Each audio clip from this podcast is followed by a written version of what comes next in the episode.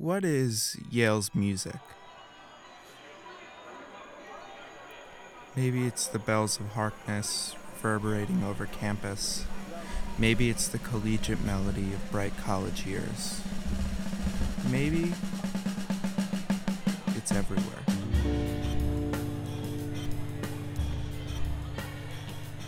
This is a podcast about the world as experienced through our ears.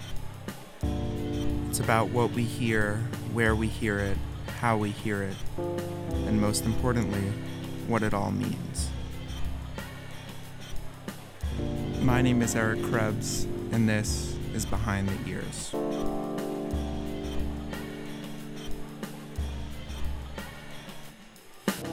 This week, we start with silence. All right, so I guess we can Cool. get, get started. Chapter 1 Silent Parties. I'm Laura. I'm a senior in Pearson. I'm a statistics and data science major. And when I'm not doing that, I'm in the YSO. In my case, silence and music Hmm. often go together. So sometimes my favorite parts of um, performances are the silence right afterwards. Mm-hmm. Like this summer, I played Mahler 9, which is this huge hour and a half long symphony. Symphony Number 9 is written by Austro-Bohemian composer Gustav Mahler in 1909, two years before his death. Here's Leonard Bernstein on its ending. In the finale of Mahler's Ninth, which is a sonic presentation of death itself, we've experienced a farewell to the world of nature, farewell to love, a farewell to the tonic, a farewell to the world of action, the urban cosmopolitan life, the cocktail party, the marketplace, the raucous careers and careenings of success, of loud and hollow laughter. And all three of these movements have been trembling on a tonal precipice, on the edge of death. And only then comes the fourth and last movement, the adagio, the final farewell. I think my experience with silence at Yale goes back to my experience with silence throughout grade school, which was that I went to a Quaker school. So I don't know how much you know about like the Quaker meetings, but basically the way I was taught it in the Quaker tradition, there's silent meeting, which they do in place of like church. You go to meeting and you sit in silence, and ideal and basically the idea is that God can speak through you. Now, I don't really consider myself religious, and my school was quite secular. Like half of my friends were Jewish, but um, it was more taught to us in the way less that God's speaking to you, but that if you reflect and if you think and if you take time out of your day for silence, then like meaningful things will come to you. And it's at Yale, it's really, really hard to find quiet slash silent places. People here don't value enough things that can't be quantified as productive Mm-hmm. and they don't see taking time to reflect especially by some by yourself as productive. And so people don't want to take time to be quiet or to reflect. Um, yeah i actually missed you know i missed going to quaker meeting a lot when i first came here. When Laura was a first year, missing home particularly so, she published an op ed in the YDN on this topic, writing, There may be naked parties, but there are no silent parties. There's no room for silence. quiet moment together. Um, and I think you know, the the the sentence that I have about naked parties and silent parties is like quite snide, but I think there's something to be said for. I think part of the naked party is being able to be vulnerable together and being able to kind of show like obviously everyone looks very different but like oh we all kind of have the same bodies right? Mm-hmm. And i think like a silent party would be very similar where you're you have to in order to be quiet with someone you have to be willing to be vulnerable with them and being comfortable around each other without those kind of layers of protection. And only then comes the fourth and last movement, the adagio, in my case silence and music hmm. Often go together so sometimes my favorite parts of um, performances are the silence right afterwards the final farewell. And it takes the form of a prayer, Like this summer, I played Mahler 9, which is this huge hour and a half long symphony, and at the end, just no one clapped for like minutes. And then the conductor put his hands down to signal that everyone could clap, and, and still no one clapped. And that was really amazing.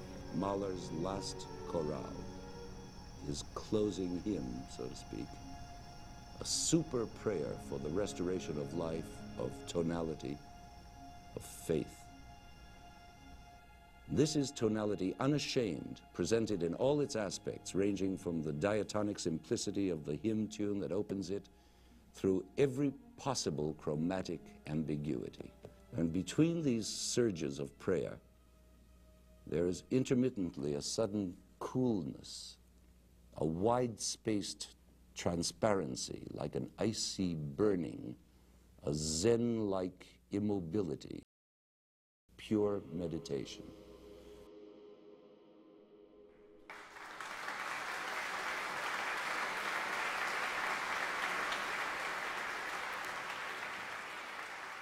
Chapter 2 Layers of Silence. Hi, I'm Sumi Kim. I'm the Buddhist chaplain at Yale University. I started here a year ago. I'm a spousal hire. My husband joined the Department of Religious Studies, so they hired him and knew that he wouldn't come unless there was something for me. And there happened to be a vacancy in the chaplain's office for a Buddhist chaplain, and so it was a perfect fit. And um, I was at Duke University for eight years serving in the same capacity, and I absolutely love working with university students. Why? Why? Oh, they're just so this age range. Um, young adults are they're fully adult, but their minds are still very plastic, if you will, and so they're able to learn and move more easily than an older adult who tends to have older adults tend to have more fixed views and are a little bit more rigid in their thinking. And um, what else do I love about this age group? Um, Okay, pep talk's over. Can you tell me more about the shrine and tell me more about what you do on sort of a day to day? yeah. So this room, as you can probably hear, is very echoey because it has, oh boy, I don't know how high that ceiling is, but 50 feet up, and arch, fan arch ceiling, and a beautiful stained glass window, and the room is constructed primarily in stone, which is giving us this echo. Uh, but there's dark wood paneling around, and these very majestic seats with deep red cushions. Um, and when the room is set up, we have meditation cushions in here. This uh, Harkness Tower was not originally a Buddhist shrine room, as you can imagine. It's had many incarnations, um, but probably like, I don't know, maybe five or six years ago, the chaplain's office was able to set it up as a space for the Buddhist students, and we've been using it ever since. And it is such a place of refuge. Above us or to one side, are the bells. And so students will come and practice playing the bells. And you can sometimes hear a little like thudding. It's very quiet in the background. It's quite pretty actually. In short, what is sort of the role of silence in, in any way you might define silence um, Yeah. in the Buddhist tradition? Yeah, so I'll start with this simple answer and then we'll complexify it. Um, and it'll speak to some of the things that you talked about with your. You must be nervous to have water near your phone. Um, so actually, I'll be doing this tonight. Let me get this little visual analogy. I did not have quite the right jar for this. So tonight I'll be talking a little bit about um, the mind, meditation, the role of the breath. So this is a visual analogy, and see if you can kind of interpret it. I need to shake this jar up, and it's a little bit leaky. so inside there's water and baking soda, and we're shaking it up. We're getting disturbed. Okay, now as this settles, uh, we can just watch this, and we can breathe. Just follow our breath, breathing in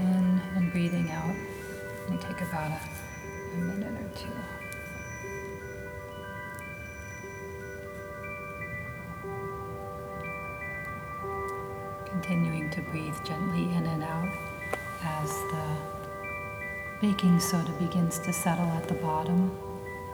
And then the water begins to clear. It's good for me to trial balloon this because now I know I should not shake it quite so hard. so eventually, this will become crystal clear. And then using uh, the anchor of the breath, just breathing in and out, what happens is that mental discursion that's, you know, proliferating in the mind or the feelings or emotions that are um, flying around, they begin to settle down.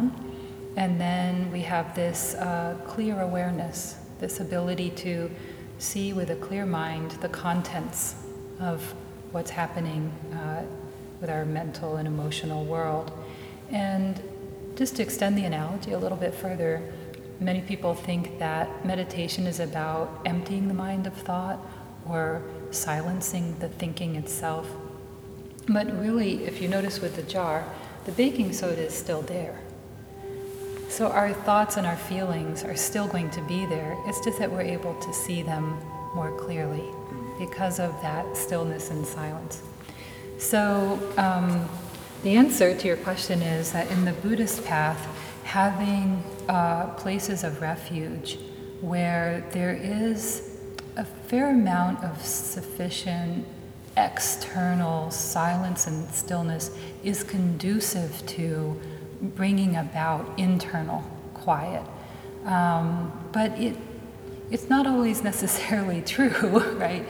Um, you've probably had times where you've been in a place that, in theory, would be experienced as still and quiet, but the mind is like worrying about stuff and is going off on fantasy trips and having regrets about the past. And and so all this um, without the intentionality to quiet the mind then all this um, proliferate proliferation uh, continues. And so then there's actually not really this mental silence either you know? So it's possible to be in a silent space but experience a lot of noise internally. Um, so the external silence is supportive but not necessarily predictive. It depends on how you use that um, the space that you're in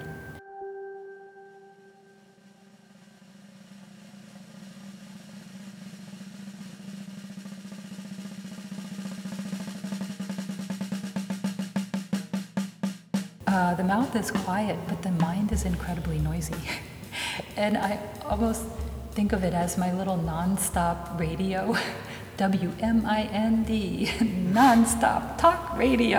And it sort of drives me a little crazy as it does everybody. So there's no silence. I mean, I'm in a quiet environment, but you know, it's just like, oh, shut up already.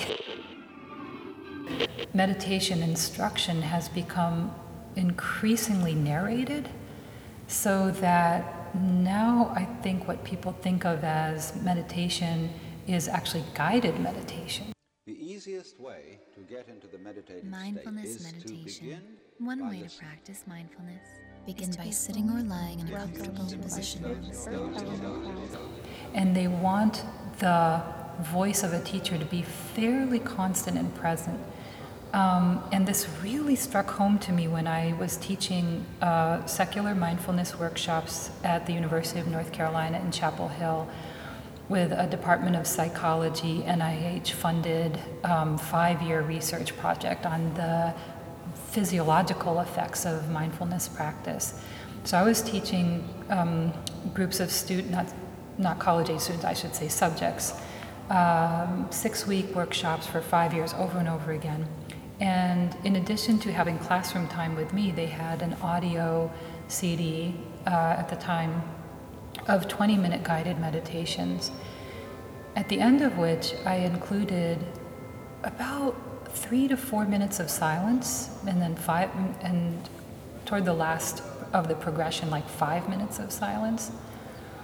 And very consistently, these adult students would come back and say, I love these guided meditations, but I get really freaked out by the last few minutes of silence. And I was just, I'm sort of stunned, like, like why? why would my narration of the meditation just falling away, why would that be so unsettling? And I think what's happening is that people are actually very uncomfortable being present with themselves. Uh, like truly just bare naked, present with the raw experience of being your neurotic self. Anybody can just like on your phone set a timer for 20 minutes, right? Ding at the beginning, ding at the end, but that's not what people are drawn to. They're actually willing to pay money to hear someone's voice while they're meditating.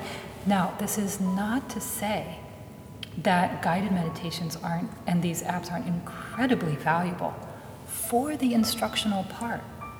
But that would be as if you're learning to play piano and then you go to do, you know, a concert and your teacher is still there saying crescendo now, you know, and it's like you wouldn't do that, right? Your teacher, the guidance steps to one side and then your ability to play is there.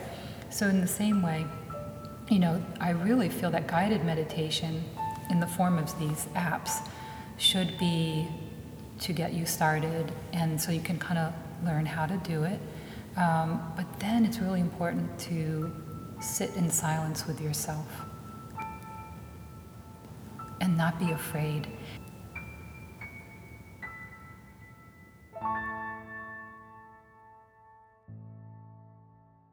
Chapter 3 The Not So Silent Library. Maybe it's the orange carpet, the futuristic furniture, or the slightly oppressive brutalist architecture but to me, Haas Library has always felt like the physical manifestation of a piece of minimalist music, something like Steve Reich's Electric Counterpoint. It's hard to explain why, but I swear there's something about the association that just feels right. I'd sit in the library with Reich playing just low enough in my headphones for the music to enter my subconscious. I'd imagine the different melodies and rhythms bouncing off the carpet in the windows and the corrugated concrete walls, and listening to Reich and Haas became my ultimate hipster ritual. But after a while, I realized that even without headphones in or the music on, I would hear, not in my ears, but almost in my subconscious, Steve Reich playing every time I'd walk into the library. There's just one thing though. Haas doesn't sound like Steve Reich. Haas sounds like this.